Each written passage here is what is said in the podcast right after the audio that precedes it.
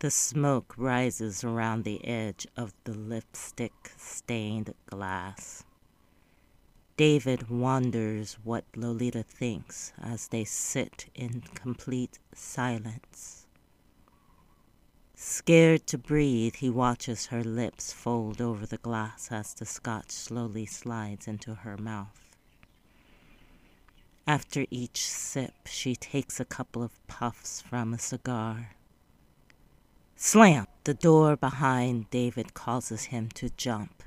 With a jerk, he throws his head around to see who entered the room. But after only a brief glance, with sharp coolness, Lolita simply says, "No," causing David to snap his head back into place. Lolita takes another sip from her cocktail, then begins coughing, choking on the liquid, taking the wrong path.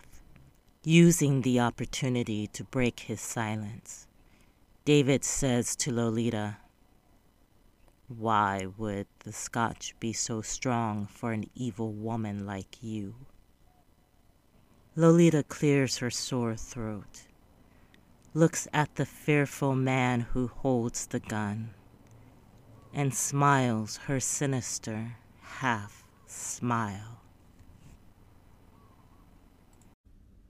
Mahalo for listening. If you'd like to learn more about the Lolita Gentry Project, please go to our website at w w w dot lolita gentry dot com